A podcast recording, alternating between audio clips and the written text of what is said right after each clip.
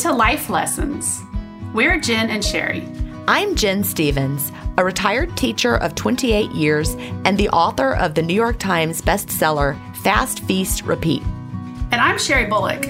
I've worked in healthcare for over 26 years, and I've been an active volunteer for many organizations. We're both wives and moms, and let's face it, we're the glue that holds it all together in our homes. In our careers, we have always been problem solvers who help others. And that's what we'll be doing here answering questions you didn't know you had, one smart solution at a time. We're always looking for ways to make our lives easier, help us be more productive, or improve our health and wellness. So, let's live our best lives one day at a time, and let's have some fun along the way. Everybody. We are so glad that you're here today. Welcome to episode 21 of the Life Lessons podcast. 21, that sounds legit, Sherry. I know, it's exciting. It really is. You know what Here else is go. exciting? Well, a lot of things are exciting, but what? It's spring. Oh, yeah, that's true. Before we got on to record, I sat in the sunshine. Can I tell you a funny story? yes. Last night, Chad said to me, he said, It's going to be really hot this week. And I said, Hooray! And he's like, That's not what I meant. And I'm like, What? He was like complaining about it was going to be hot or warning me. And I'm like, He didn't understand why I said hooray. Yeah, somebody at work was complaining that it was hot at work the other day and it was like 72 degrees and I had a jacket on. And I was like, it is not hot in here. I have goosebumps on my head. And they're like, it's 72 degrees. I'm sweating.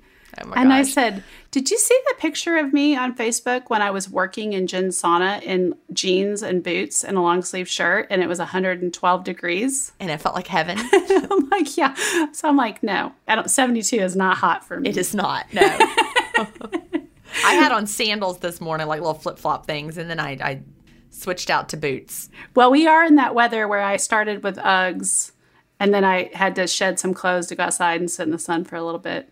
I can't But- sit in the sun because they're out in the backyard digging up the pool. Y'all might hear loud noises. We have dump trucks coming and going with dirt. They're moving dirt right now. So if anybody hears loud noises, sorry. It is what it is. so I can't go back there because I have men in the backyard.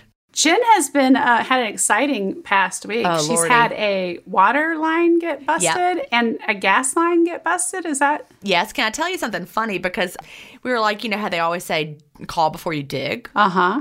And then I, I mentioned it to you know Sherry and some friends that are like, I guess you should have done the call before you dig. So then Chad was like, well, we better just get him out here. So we're doing all this work in the backyard. So the guy came to mark everything, and I'm like, well, we should have called you sooner because we've already had the guy out there smashed up the water line. He smashed up the gas line. He said we don't mark in the backyard, Oh what? and I said, so that wouldn't have helped at all. He's like, no, Oh my gosh! they only mark in the front and up to like wherever your utility box is. Anything that happens behind there, you're just on your own. So that made me feel a little better because there's nothing we could have done to prevent it. Okay, yeah. Because I guess I wondered why your construction crew did not. Call before they dig. I, you know, Right. makes me feel better that they did know what they were doing as far as like, yeah, they, they were in the backyard only. So Oh, you want to hear the dumbest thing ever about me? what? when I was young in like grade school, I grew up in Kansas City and the mountains of Colorado were a long, long way away. And a friend of mine told me he went to visit his grandmother in the mountains of Colorado and it only rained in the backyard. And for the longest time, I thought it only rained in the backyard in Colorado. Oh, that's so funny. I thought it had something to do with like the way the, houses were built on the mountain. And I was probably in middle school before I realized that that was not how it works. It was not the truth of Colorado. But it made me think of that when you said you don't have to mark the backyard. you, yeah, you, they don't even have that stuff written down anywhere. So All right. We're learning a lot about our yard. It had a lot buried in it, but not anymore. now it's got nothing. Oh, that's funny. It is, but it's a lot of work. You know, we're you don't just fill in a pool; you have to demo it. Mm-hmm. So now we know Yeah. And then they filled it in. Where do they do? They bring the dirt in to fill it in. they're bringing in dirt today, And we're also doing some digging from a side, uh, the side yard over there behind the the garage. Uh-huh. They're moving that hill. We're going to level that. That's going to because it's got a slight slope to it. We're doing fixing some drainage problems. We're fixing basically everything we're doing had to be done because our old pool was cracked. The old decks were rotten. Like I put my foot through it. I mean, we knew when we bought this house that it it had some things Right. the yard Right. had deferred maintenance because the pool was built in the 80s and we have drainage issues on that side of the house because of the neighbors water just pours out of their hill and like have- comes across the driveway and rushes into the garage so we've got Mm-hmm. to fix some drainage problems It seems silly that they're going to fill in all that dirt and then they're going to dig it back out Dig to it put back the out. new pool in. uh, yeah i don't know what they're doing i'm just Seems letting like them do a, it seems like a lot of unnecessary work. but I guess they have to get a good good foundation. Yeah, I'm And sure. it has to be They have to level. pack it down It has to be yeah, and then because the pool is tiny, we're getting a tiny. It's like 16 feet long. The pool we're getting. It's really just a little dunk pool. right. And really, we almost didn't put one in, but I, I called my realtor and said, you know, right now are people wanting pools or not wanting pools? And she said everybody wants a pool. Oh, yeah, pool the pool business right now is mm-hmm. Crazy busy. Mm-hmm. We were thinking what would be better for resale. You know, do we put in another pool? Because we this one had to go, but do we put in another one? It seems really dumb to take out a pool and put in a pool. But Right. according to our realtor, a nice, fresh little pool will pay for itself at resale versus not having a pool. Right. Well, we'll see. Who knows? We're going to enjoy it anyway. So well, I'll enjoy it when I come see you. you will. If she'd have said no, pools don't add to resale, we would not have put it in. But Right. she said everybody's looking for a pool. They are. We're spending They more are. time at home, and, And- I don't see that that's going to change. For, a you know, friend of mine just went to get a hot tub and she was told there was going to be a multi-month wait for a hot tub Right. Mm-hmm. like pools hot tubs backyard living spaces they're just booming right now We had to wait a long time. Our pool was on back order because we're getting a fiberglass pool. They're easier to keep, but it was on back order. and It was supposed to come in February, and now it's coming in April. So that's exciting it is exciting. well in each show we always start with a good news segment and today's submission comes from grace and it's a story about her mom and a shout out to her mom She wrote to us and she said, I was born in the Philippines. We were impoverished to the point that my mom would send me to the neighbors during dinner time and ask me to spend vacations with my aunts and uncles just so that I could be fed. My mother only finished first grade and my father dropped out of high school. Jobs were hard to come by in the Philippines for both my mom and dad, and they tried their hardest to make do with what they had. We were often evicted because we couldn't pay rent. I remember being taunted and teased by family members and neighbors who had the means to have good food like fried chicken, and I would come home to my mom and ask why I couldn't have any. With tears in her eyes, my mom would tell me that one day we'd have our own fried chicken and we wouldn't have to share with them either. My parents were often looked down on and mistreated by well to do family members. Any help that was given to us was lorded over us. I remembered the stress that my mom went through as she had to find a way to pay for my school funds. She made trips to family members and friends asking for a loan to help me go to school. She often pawned her most precious valuables a necklace, her wedding ring, just to pay for food, my school tuition, rent, and medicine if we were lucky. I migrated to America with my dad when I was nine years old. My father's side of the family told my dad that I would never amount to anything. My mom and my brother immigrated to America when I was 17 years old. And at this point, all four of us lived in one room in a house because that was all we could afford. I am now proud to say that I have received my master's degree and I am currently a resident in counseling and will be a licensed professional counselor in less than two years. As for my mother, she went to ESL classes and learned English. She bussed tables at a restaurant, worked as a janitor and a cleaning lady, and she was able to move up and is now a quality control supervisor for a medical company. She was able to start a pig farm in the Philippines to help support her family. She renovated her mother's house and she continues to help my younger cousins with their school and college tuitions. She also helps to support a local church and feeds the whole church and most of the neighborhood on Sundays. Oh, I love that story. I do too. And if you listen to our movies episode, you know that I love a good story of struggle and triumph. And I just really loved to hear Grace's story about her mom. You know, and it really puts things in perspective. The whole idea of, you know, we can't afford to have fried chicken. Mm-hmm. That's so sad. Yeah. Yeah. I loved that. So thank you so much, Grace, for telling us that story about your mother. So, listeners, we need your stories. Send your good news story to connect at lifelessonscommunity.com. We want to hear about companies that have given you exceptional customer service. Give a shout out to a special someone in your life. Tell us an amazing story or share anything that might be inspirational to fellow listeners. We look forward to hearing from you and sharing your good news in an upcoming episode. Before we get to the life lesson of the week, we want to take a minute to tell you about one of the companies that makes it possible for us to bring you this podcast, and that is Beautycounter. Gin and I love Beautycounter. For many years, I was proactive about beauty products that only performed well, but that did not cause any potential long term harm to my health. In my search for clean beauty products, I found myself buying various products from different companies that fit the bill, but yet I had to continually research them to make sure they didn't change the ingredients, and I couldn't buy them all from the same place. In the past six months, I've switched all my makeup and skincare products to Beautycounter. Beautycounter was founded on a mission to make skincare and makeup products that are safe for your skin. They have vetoed the use of over 1,800 different ingredients that are used today due to health concerns. And when I buy from them, it simplifies my life and it's one less thing for me to worry about. I have tried some other clean beauty brands over the years, only for their products to cause me to break out or give me a rash, or they just don't hold up to a 12 to 15 hour workday. I was resistant to try Beautycounter at first for that reason. However, they have a generous refund policy, so I took the plunge and I've never been sorry. I love their Countertime regimen and I love the Skin Twin Foundation. I've always received compliments about my skin, but lately are coming more and more frequently. My skin looks radiant and clear. I've struggled with both melasma and sunspots, but they are almost impossible to see anymore. That really is true. Now that you mention it, because you know I've known you for years now, you don't have that on there. I don't that have at the brown spots on my face no, anymore. you always have had that. Isn't that crazy? yes. Yeah, I know. Now that you mention it, I mean, I credit intermittent fasting with a lot of that, balancing my hormones, and a lot of my melasma faded. yeah, yeah, I've But seen it. in on the last six months, I can't even see it. I have one little spot over my left eyebrow, wow. but I also have a scar there that I think just kind of made the scars a little discolored. Yeah, I mean, my skin looks. I mean, not to brag, but my skin looks amazing. it does look amazing. I can see it. I also switched to Beautycounter's clean deodorant around Christmas time, and I could not be happier. This month I ran out, and for eight days I have used other brands that I've had laying around the house, and um, they are not the same as what I have been using for the past uh, three months.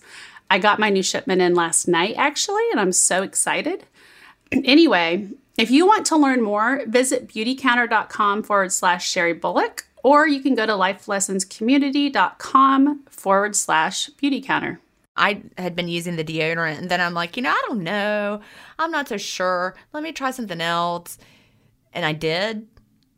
And I was like, uh uh So I'm back to the Beautycounter deodorant. I'm, deodorant has been a constant struggle in my life. Just Well, trying to find you and a I clean for a deodorant. couple of years, yeah, have I've been tried looking. Mm-hmm, different brands and whatever. And so I have various ones laying around the house, and I would try one, and then by bedtime I was like, mm. yeah. I felt like I have to shower twice a day with some of the other brands, and I don't feel like that with Beautycounter. Well, with the Beautycounter, when I got to the end, I had a hard time at the end of it. When I got to the end of the of the first container, so I was like, "Well, it's hard at the end, and you have to refill it, and that's hard, and I have to order it." And I, I, basically, what happened is I ran out, and I didn't have another one, and it ran out, and I wasn't expecting it to. it all, Uh-huh.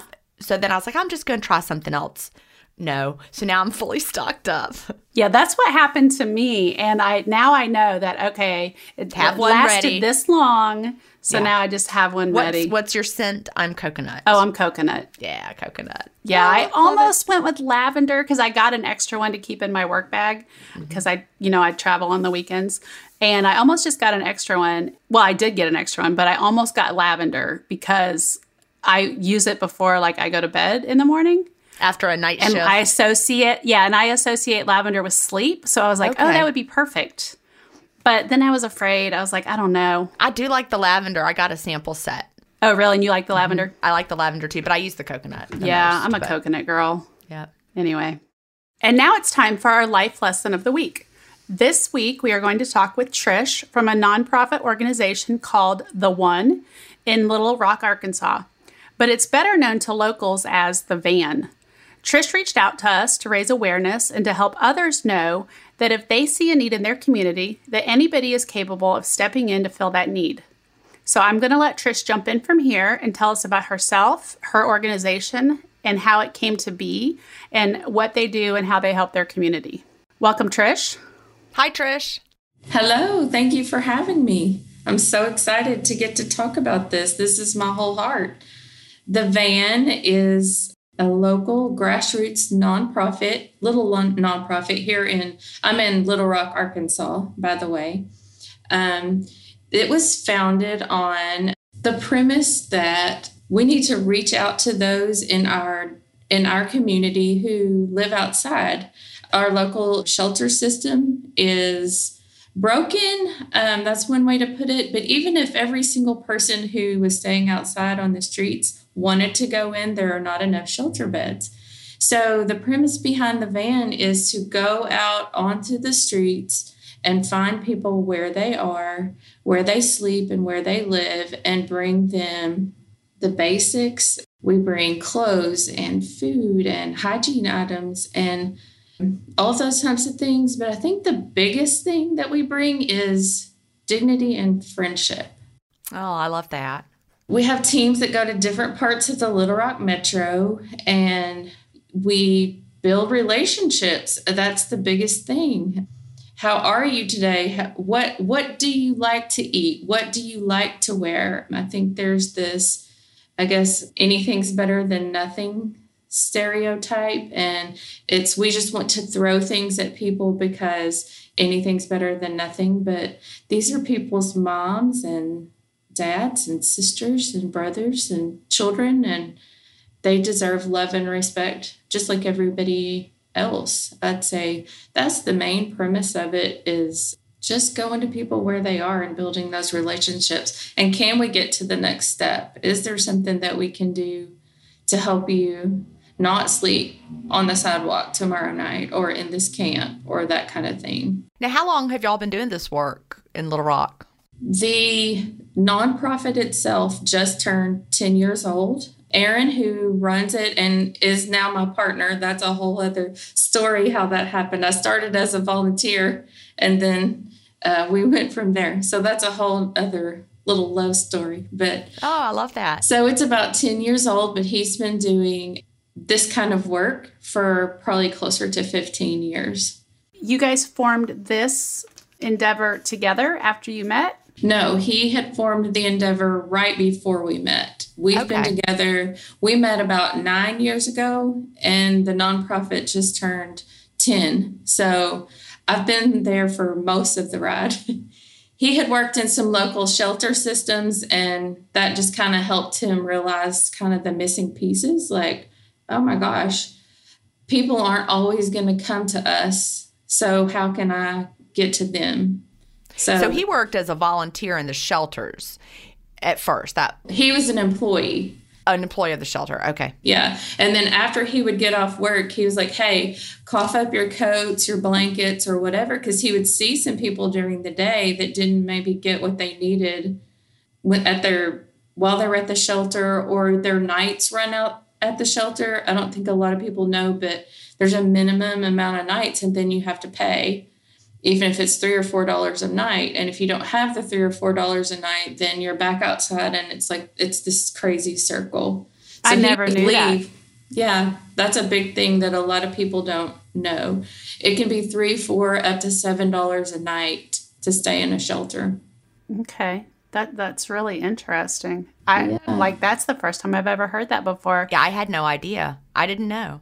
And a lot of people that I've met would rat almost rather stay outside. And the reasons run the gamut. It can be really germy and dirty and sick. And if you have any type of mental illness that makes you anxious when the room is filled with many, many people, a lot of times you have to hear the word of the Lord every single day before you can eat and get a pair of socks or whatever it is that you need. And that's good, all good and well. But if you've already heard that 252 times and you're just hungry, like, why can't I just get something to eat and a blanket. And that's one of our things is no rules, no apologies, just help. Like if you just need a pair of socks, you don't have to do jump through hoops to get that. We're just going to give you a pair of socks. So there are no strings attached with the with No the help that you give. None, no strings attached. I love that you really said that you give like individualized care. That you are making these people feel important and feel heard and special because I think that disappears a lot in the homeless community. It does. the public has a way of you know i see a lot of homeless in my work um, working in an er i feel like the public has a way of not seeing this problem. They just put on their blinders. It's they don't want to see it. They don't want to believe that it's real maybe. Maybe a lot of it is denial but um, when it comes down to it you know each one of these people they're humans and they have a story they have a past they have you know they have a reason why they're in the situation they're in Exactly. That kind of leads me to tell you why I came to it. And then I want to tell you about a really, we were talking about the individualized care. So there's two separate things there. But I came to it because I was in a very abusive relationship, which was foreign to me. I was completely sheltered from that anyone ever went through that, that it was even a thing, that shelters existed. I was completely oblivious. And I left finally for the last time with a police officer holding him off of me, and they were going to take me to a shelter. And I was like, You're going to take me to a what? They were going to take you to a shelter. And I was like, But I have my mom, I can go to my parents. So then I, long story short, raised my children the next 10 years going, when I can survive again, how in the world can I give back? Because this is really a thing. I could have, if I had no support system, no one to hold me up, I could have ended up in a shelter. They were going to take my dog to the pound and they were going to take me and my kids to a shelter. And what if I would have ended up there? And so we got to that point and I started looking for where can I give back and a place that it was like the real deal. And that's what I found at the van. I mean, there it's like we have i mean everything's on the table it's just get in the streets meet people where they are and just love on them where they are. And then that leads me to i was going to tell you about catherine. She was i became we became friends. It took six months six months of me going back over and over and over again for her to believe that i would continue to come back. And it took six months to get a hug um, from her because she was like, eh, you're just going to shove, you know, something at me and then never come back. Because their trust and faith in, Right. in in humans and the system is is I'm sure broken by that point. So Catherine is someone that you met. She was homeless and she was Yes. living. Tell us a little more about how you met her, who she was, what was her situation, like from the beginning. Catherine was, she lived, I'll, if you're from Little Rock, you'll know, she lived on the corner of Asher and University, right under the awning of a shopping mall, just right out in the open. And she only would keep enough things that she could sleep on. So they would, she would lean back on them and they would be behind her back. That way she could feel if somebody was trying to take it from her. So she kept very few things, wanted little. She was very soft spoken. Um, I think she was dealing with some mental illness, but I just kept coming back and I would, I just found, we found her there and I would tell her I'd be back and she'd be like, meh, you know. But this one night I asked her, I was like, what do you want to eat? And she looked at me and she goes, what do you mean? I was like, what do you want to eat? And she said, I would really love a salad and a tea. I'm so sick of cheeseburgers. So that was from everyone shoving, let's run through McDonald's or Wendy's and shove a combo meal at you. And I was like, oh my gosh, Aaron, we've got to go find like the biggest, most beautiful salad ever. And so I found her a salad, a big, beautiful salad, and a giant um, tea. And she patted the curb and invited me to sit with her. And I cried. And I'll cry now because it was almost like i am going to let you in now. And it took months of that. And so I went every week, at least once a week, and I would bring her requests, which were very specific. They became very specific once she trusted that I was going to honor her. They weren't out of, they weren't ridiculous, but they were specific. Like she liked to wear the color black and that kind of thing. And I was in the process of trying to find her a black ski mask because it was turning cold. She ended up losing her life. She was murdered by oh, no. a man that owned a local tattoo shop. And so it was just like everything ripped out from under us. And so now, every year on the anniversary of her death, we go light candles there and all that. And I have one bazillion stories of people like Catherine that I could tell you because you get to know them and you get to know. I know what she liked to eat, I knew what she liked to wear, and I knew that she just needed somebody in this world that was going to keep coming back no matter what. Did she tell you, you know, what led her to living there or, or you know, what, what happened? So you don't know her backstory. Now, I know a little bit of her backstory after her death because her sister reached out. And that's when I learned I didn't even know her last name till she died because we don't even ask those things. Everything everything is up to them, the, them to share. So I think right. that's where the trust comes in because we don't pry. We don't go, What are you doing here? And you're going to eat this and you're going to wear this and you're going to do this and this. And it's just how are you today? And if you don't want to talk today, I will leave you alone and move along. And if you do, then I'll sit here for five hours. It's just whatever you want to do. I have another friend that lives right here in my neighborhood. Like I could just walk to her right now, named Joan, and she's 94 years old.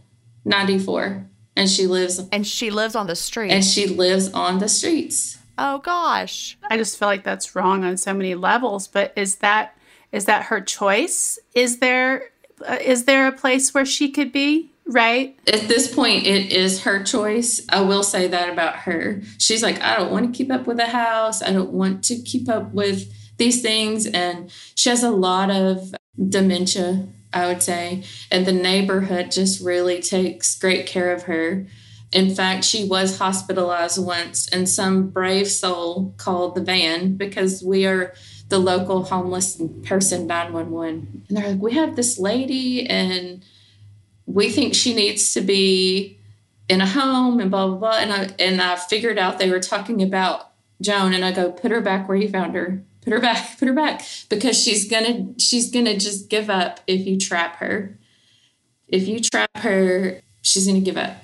But she's years, I'm talking about five years, five ish years now that I've known her.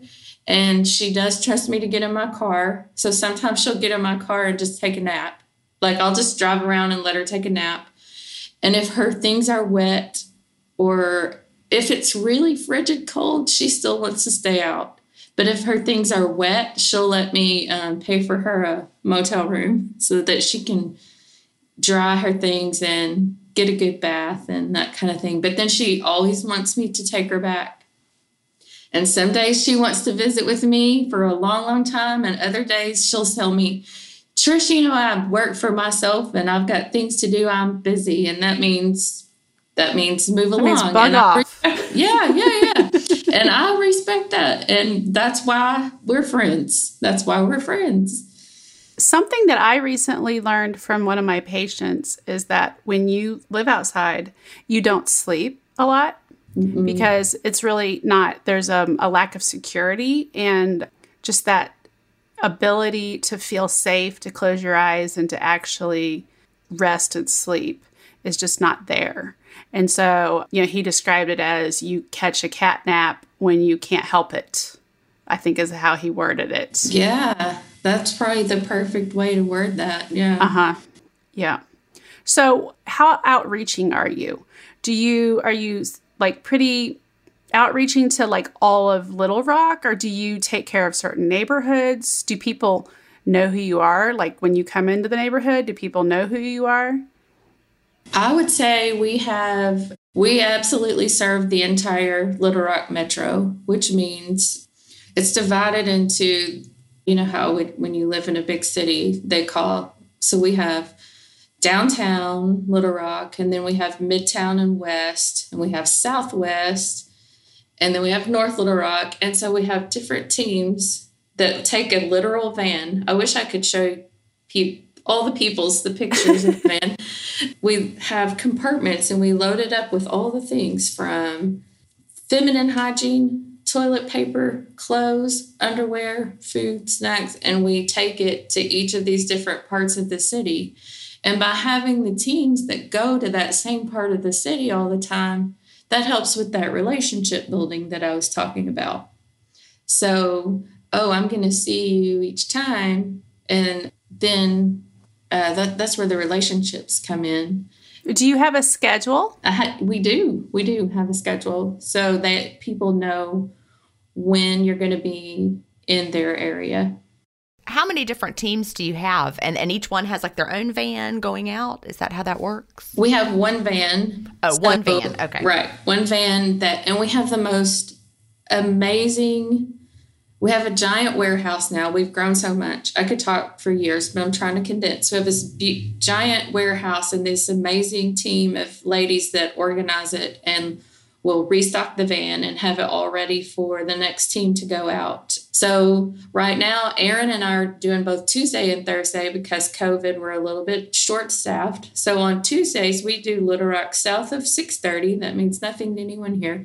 And then on Thursdays, we do North Little Rock. And so we have a few people we know where they live, but we're always looking for new faces. And we've seen a lot since COVID.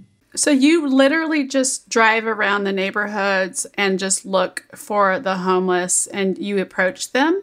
Yes. Are they wary the first time?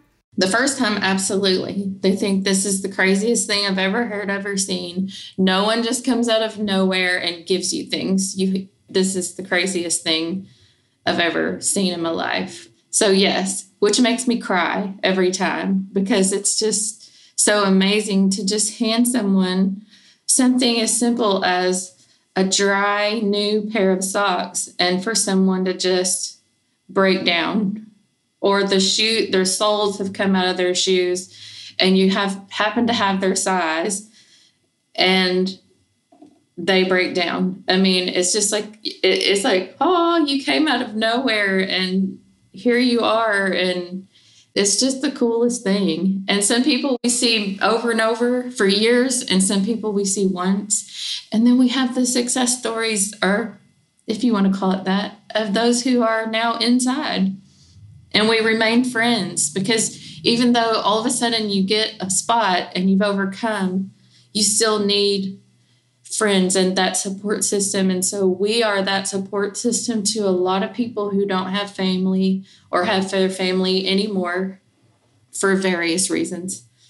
So tell us about some of those successes or or any that stand out. I'll give you one of my favorites. And this one belongs to Aaron, but I'm going to tell it because I'm Eddie's friend too.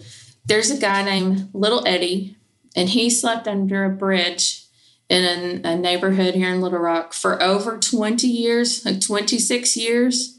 He was outside under a bridge, and Aaron went many times a week to take care of him. Not take care of, I hate to say it that way. They became buddies, but just to make sure he was covered up, um, he's out of the cold. To help provide for yeah, him. check they, on him, to check on him, you yeah. know, just to check in. Right. And, but then they became buddies. I mean, now they're they are inseparable. And he went for several years, and finally, little Eddie said, "I've had enough. I've had enough, and I'm tired, and I want some help connecting the dots." And so Aaron did it. They he got his disability check going for him or helped him to connect those dots and they found a tiny little apartment that he has, and he lives only probably about two miles from us. And he has his his apartment and he just celebrated in February eight years inside. And he will go through and they go to the grocery store.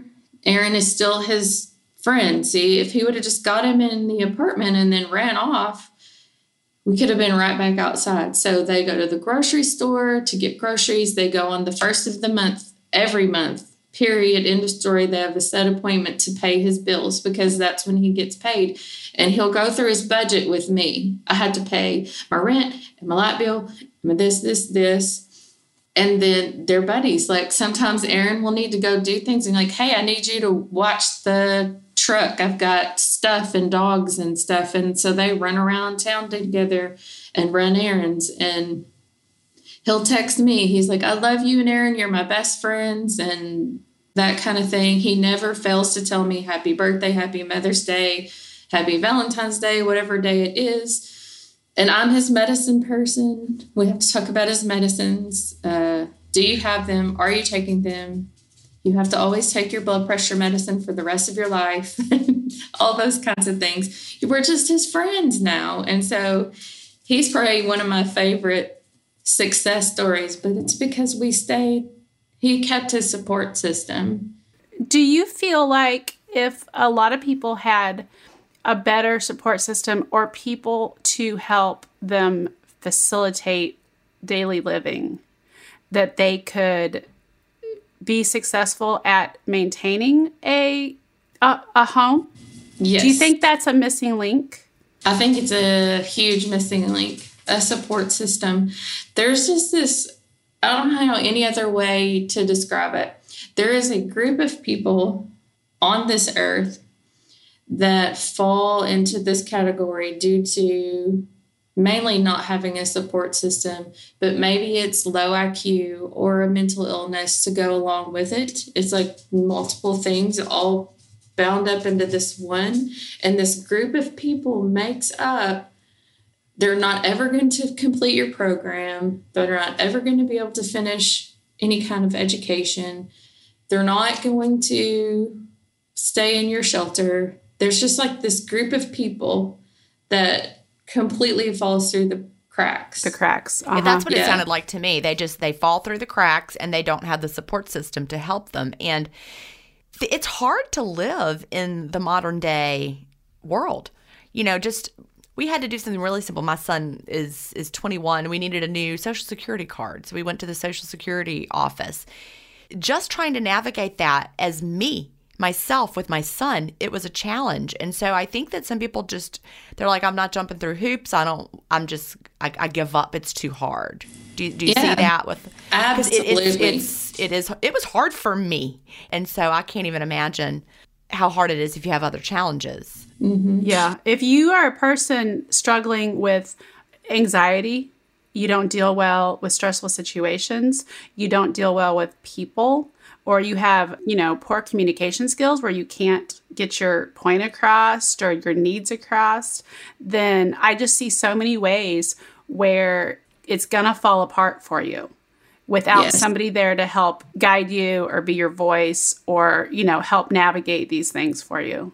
And there's so much of a, and I'd like to say more so in the South, it just seems like there's so much of this just pull yourself up by your bootstraps mentality which makes me so sad because now that I really know people, I know their names and I know a lot of their stories, and I know it's just not that simple to just right. go get a job or go, you know, if you haven't showered in a week. Exactly. And you don't have the clothes.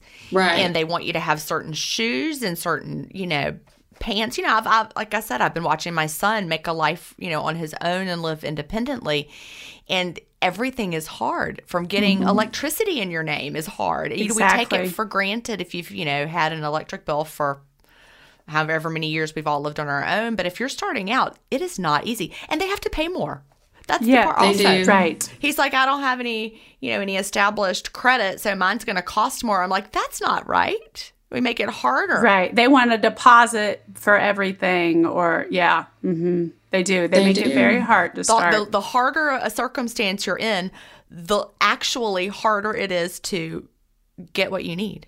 And we've had friends who get jobs. Like we were able to get the no slip shoes, the black pants, the whatever it is to maybe work at a fast food place for them to get there and then work a week, but not had been able to find someone where to shower, and wash their clothes, reboot, get enough sleep, and they lose the job. Mm-hmm. It just feels like this never ending vicious cycle. Mm-hmm. Yeah. So if you would say, I've heard before, like people will say, you know, don't donate this, donate that. And sometimes when you see those, you're like, wow, I would have never thought of that. And like women's feminine care products is something that never crossed my mind to donate. Mm-hmm. So if you could say like your top five things that people need or the most grateful for, what would they be? For us, for sure, it's always going to be the warm things like a blanket or a sleeping bag fresh underwear and socks are absolutely golden. White wipes, baby wipes, those are so helpful to just clean up on the fly. And then seasonally, bug spray. It's almost bug spray season. Um, you get eaten alive by mosquitoes at night. In the winter, it's going to be more things like the warm hands, the hot hands, and those types of things in the warm gear. But I would say those are the tops. If you can keep. And you said shoe insoles earlier, and that just like my brain went, wow, like that would have never crossed my mind. Well, the sole of his shoe was coming off. Oh, okay. I thought you meant insole. No, no, oh, it was flopping as he walked. So we happened to have his exact size, and we're able to give him a pair of shoes that weren't falling apart. So if people, you know, you know, y'all have got this going in Little Rock. Are there other communities that have followed your lead and started programs similar to this? Or if someone is listening right now and they're they're led to help and they think, you know, I would like to do something like this in my community, you know, do y'all help other people set up this type of program? Have you done that before? We have. And by we, I mean Aaron has, because I'm a school teacher. So it all would fall on his shoulders. And so for a while, we had other vans. We had one in Atlanta, Georgia. We mm-hmm. had big one, need there. Um, oh, huge need. We it was called Van Lanta. You're welcome. Oh, Van Lanta. That's yeah. Good. And then we had a couple others here in Arkansas. There's one in Russellville, Arkansas, and they are still going. So that was a spinoff from us. And there's another one in Searcy, Arkansas, that's also a spinoff. They are the Rust Bus and the Mission Machine. But as far as other, and we get asked from time to time, will you come help us? We want to do this. And he just doesn't he just doesn't have the time, especially for free, to leave the work here and go to because it takes it takes a lot of work. And i think that's the biggest thing is people get excited and they're pumped up and they're like i'm going to do this thing and it's so much work. It's so right. much hard work. To be a nonprofit is hard work.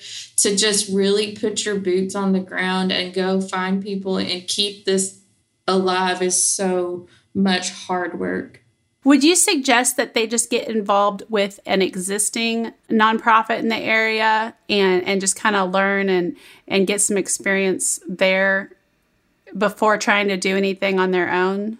Maybe, probably, because I think you do, you get excited and you think, I'm going to jump in and I'm going to do this thing, and you don't realize just the ins and outs of what it what it takes the day in and the day out to keep it up and running. So I would first ask yourself, what is your why? Like, why do you really, really want to do this? Is this something that just struck my fancy right this minute? Or this is something that I'm really going to pour my whole heart and soul into? And both are fine. But I think if it's just something that's like hit you on a whim, like absolutely reach out to those already doing the work and see what you can do to do to help.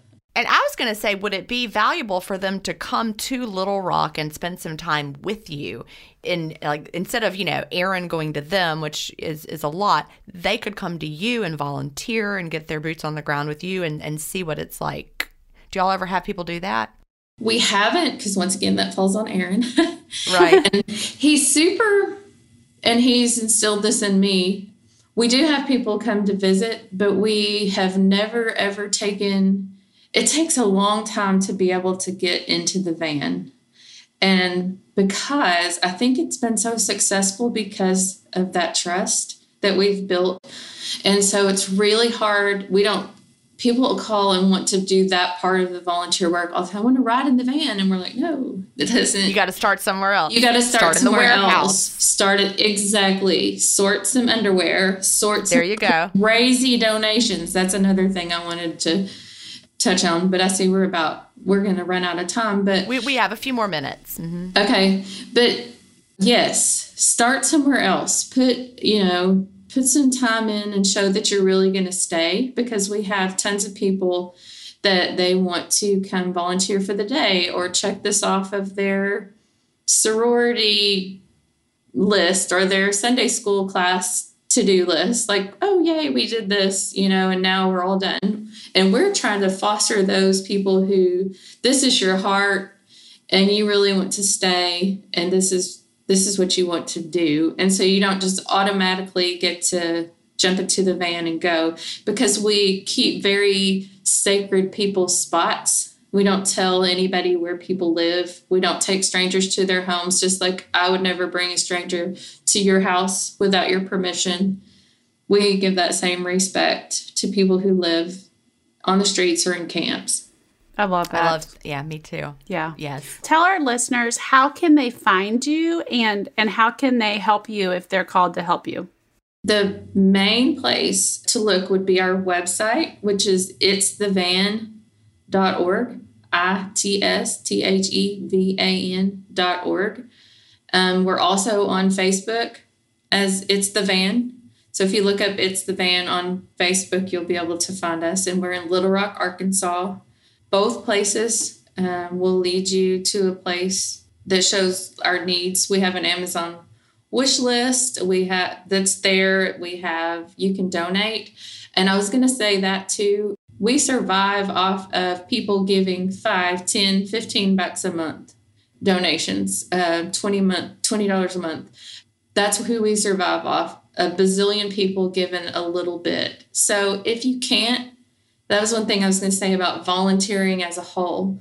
If you have a skill bring that skill. If you have the heart bring your heart. If you don't if you have time bring the time. If you have five dollars give five dollars because all those five dollars add up to a lot of things so that was another thing i wanted to throw out there too And did I see that you, uh, a person could choose you on their Amazon Smile? They did I see that on your website? Okay, Uh-huh. so people that don't know, you can sign up for a program through Amazon, and it's called Amazon Smile. And Amazon gives a percentage of your purchases over the year to a not for profit of your choosing. And so they just um, they type in what what would they type in to find you? Do you know? for that it's going to be the one inc or the one incorporated Okay. That's the big the big picture. That's what we're incorporated under because we did have all the vans that I was talking about right now. We have the van, Vanlanta, the Rust Bus. All of those were under that window at one at one Uh-huh. time, and now we just have the van. And we also have a garden, a, a little farm. That's a whole other podcast. but we do have a lady that lives there that used to live on the streets and lives in a camper there. So there's another story. And she lets the chickens out every morning and puts them up at night and is a presence on our farm. So that's a whole other thing. But that farm too is under our umbrella. So we take fresh food and eggs to camps as well. Oh, I love I'm. Awesome. telling you, I could talk to you for 27 hours. But anyway, so all of that is under the one Inc. the one Inc. Well, listeners, we know where we can help out, and you know, if Amazon Smile, great program, doesn't cost you a thing to use it. So, so put that in there. Trish, thank you so much for being here today. yeah, and thank you for reaching out to us. For sure, for sure. I was so excited to be here and thanks for listening to me. I could go on and on. Well, that was great hearing from Trish. Now I feel like I should find something to do in my local community. Do you feel the same way, Sherry? I do. You know, well, I frequently have. That's why, you know, throughout my life, I've gotten involved with various different organizations because I do have a calling to help people. Yeah. Definitely those less fortunate. you know, my life has been about helping people as has yours. You know, that's why we go into healthcare or teaching or, you know, the work that we're doing now with our our various communities. So, before we get to the listener-led lesson of the week, we always take a minute to tell you about one of the companies that makes it possible to bring you the podcast. And this week we're actually talking about ourselves again, the Delay Don't Deny Social Network, and we're recording this in the end of March, and Sherry knows something really big is getting ready to happen. What is it, five days from today? And maybe some people will be really surprised when they hear it for the first time, and then they'll go, oh, well, that really isn't surprising when you think about it. But I have decided to completely leave Facebook which is just, you know, today I worked on a blog post that I'm going to release on Monday, March 29th. So by the time this podcast comes out, this this will have been out for almost a month this blog post, but I really enjoyed writing it because it was kind of like, you know, trip through my time that I've been on Facebook. You know, when I started in November of 2008, you know, when did you join Facebook? Do you remember? Uh, not till 2009. I was here in November of 2008. And remember when we used to talk in third person? Uh huh. That was how we talked. Yes. Yeah, that was so weird when it first started. And, and yeah, I was thinking also, Cal was born in 1999. And then I went on Facebook in 2008 he wasn't even 10. And now he's 23. Married. He's turning has yeah. a career. That is such a huge chunk of of life. I've been on Facebook for 13 years and you know, I was talking to my husband about it last night and I'm like, "Well, do you ever do you feel like you should, you know, because he and I have been talking it through for months as I've been, you know, struggling with what to do. And he's like, oh, yeah. I mean, he feels the same way, but he just doesn't like I think a lot of people realize we spend a lot of time on Facebook, but it becomes all consuming. For me, it was my my work for so many years. Ever since 2015, Facebook has been my job, and it, it's gotten to the point where I mean, you've been with me on vacations, you've been with me. You know, we'll have to stop what we're doing and say, "Whoa, I've got to handle something right, right. now."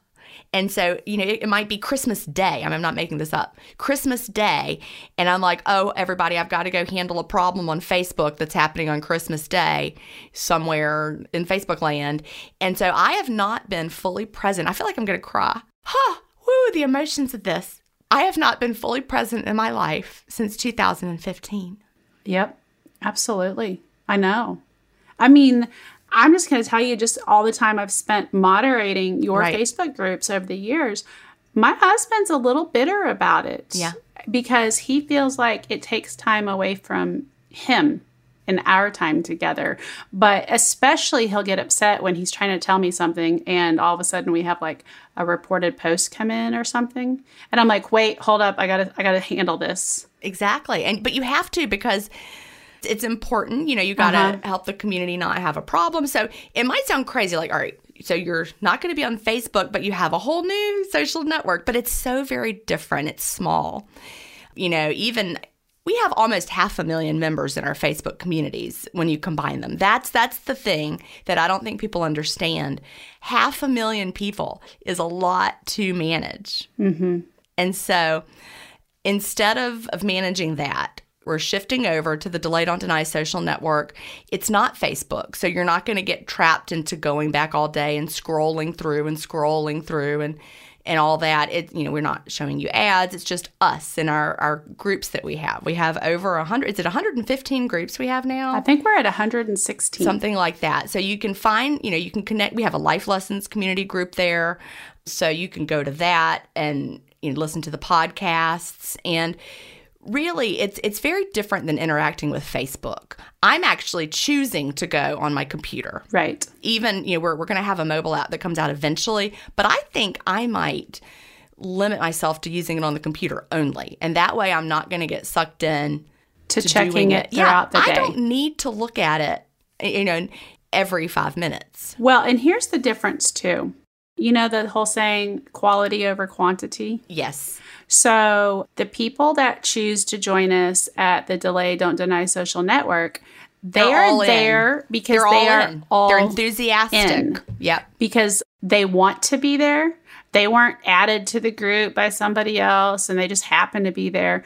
Uh, we don't have people that are there who don't who are not convicted to the lifestyle Right. We don't have people there who are dipping the toes in the, their water and sampling and arguing and starting cat fights. Everybody there is invested. Right. And That's exactly so right. there's just a, a whole level of like meaning and quality that's happening there. It's right. And and it's it's not expensive, but it's enough that it will keep out people who are not fully invested in their hearts. That that's the difference. You know, when you're on a free platform, the cost to joining is zero. You're here I am. And so now, you know, there's it's 59 if you join as a founding member, it's 59.95 for the year, which works out to be 4.99 a month. And one of the new members posted something. She's like, "This is one dinner out with my with my husband, and it pays for the year." Mm-hmm. She said Yeah. that was her analogy. I'm like, "You're right. That is one dinner out with your husband." And and that pays for the entire year of being a member of the community. I want to say too, if you are a listener to this podcast and maybe you are not an intermittent faster yet, we always hope to convert people. It's true. There's still a place for you in this community because while we our foundation is fasting and a fasting lifestyle, we have groups for stay-at-home moms and working moms. We have the man cave where we have men male members and they just chit chat and talk about whatever fasting or family or work or whatever.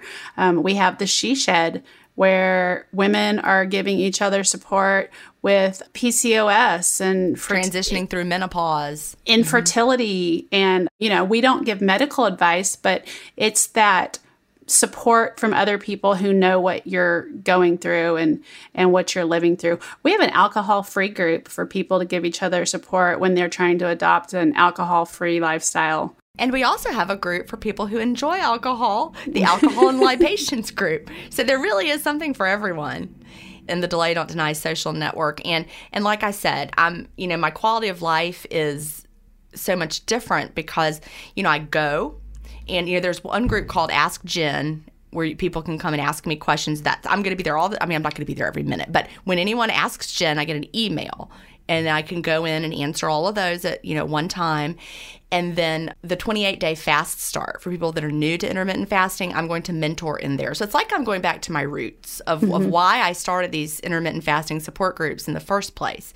You know, you can ask Gin a question and ask Gin. I'm going to be in the 28 day fast start group, mentoring the new fasters because that is truly my passion and my love. But what I'm not doing is, you know, post approval. You know, back in the day, we had I remember one day I was trying to do post approval in the regular Delay Don't Deny group, and I was about to make dinner. There were a certain number of posts. Let me just say 35. Let's say there were 35 posts that needed approval. And I'm like, I'll be able to make dinner as soon as I approve these posts. I started approving the posts, and you, you would have to answer them and do something with each one. You don't just go click, click, click 35 times. That's not what it was. We were trying to, you know, give support. And as I kept going through the list, the number of posts to be approved were going up. I started crying because I mean I started at 35 and then there were 37 and I'd already approved 10 because more were coming and they were coming in faster than we could we could process them. That's when we changed how the regular delay don't deny group was managed because that group has 300,000 members even today. And that helped a lot, but it's it's just been all consuming. So it, it's nice to be able to have a community that is smaller, it's it's all of ours, and you know, people are just a little bit more invested to the point that I think that it's going to solve the problems of of Facebook. We are not closing the regular Delay Don't Deny community group, the main group. The moderators are still going to run that. I'm not going to be there. yep and as for the life lessons facebook group i will be there Right. I won't be there. we will still it will still be a live community on facebook you know nothing uh, we don't plan to change anything there Gin just won't be there Yeah. It just feels so weird. But, you know, when I wrote that blog post that's going to go live in five days, and it just felt so cathartic to talk it through. And, you know, I mentioned in the blog post, which will have been out now for almost a month, it feels like Facebook is very much a love story and that I've loved, I mean, it, it's brought me you. Mm-hmm. It's brought me true friends. It's brought me so much gratitude and satisfaction. But, you know, there's been a dark side to it, not just the time that I have not been present in my life for really, that didn't start till 2015. So it hasn't been the whole time. right But I have not been fully present since 2015. That is Yeah. a long time. Gin and I have spent several weeks together vacationing here or there, and we have never had a hour go by that we did not check Facebook. Never. No. I really, I take my phone into the shower with me. So So anyway, It's come exciting. Visit us on the Delay Don't Deny social network. Delay Don't Deny social network. It's dddsocialnetwork.com is the web address, and you know maybe maybe you don't need to be on Facebook anymore either. Maybe you've been thinking about it, like Chad, but it's hard to make that transition. And anyway, we would Stay love to see you there. we would.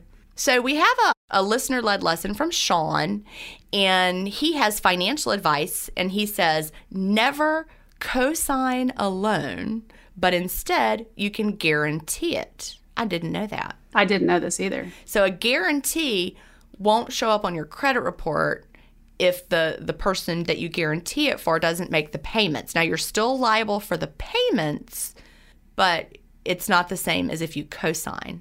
That's so interesting. Yeah.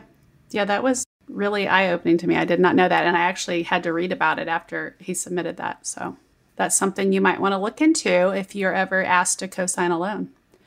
At the end of each show, we share a motivational quote from a listener. And today I'm going to share two different listener submissions because to me they feel like they have a common theme. Caroline sent in two quotes from professional surfer Bethany Hamilton. They are Life begins at the end of your comfort zone, and courage doesn't mean you don't get afraid. Courage means you don't let fear stop you. Oh, I love that. That's And- a good one.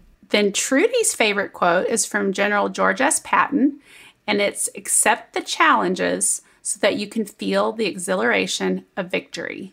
And she wrote, It reminds me that it's worth it to step outside my comfort zone and accept the challenges in life.